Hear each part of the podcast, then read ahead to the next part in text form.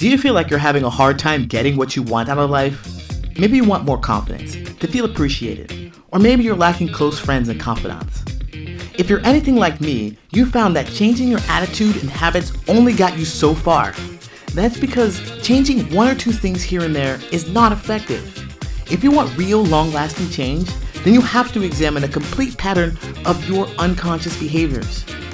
Join me, Lee Hopkins, in my new podcast, Patterns of Possibility, where I share how you can recognize, disrupt, and replace those patterns with a new possibility.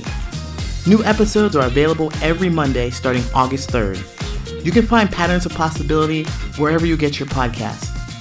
Visit patternsofpossibility.com for more information.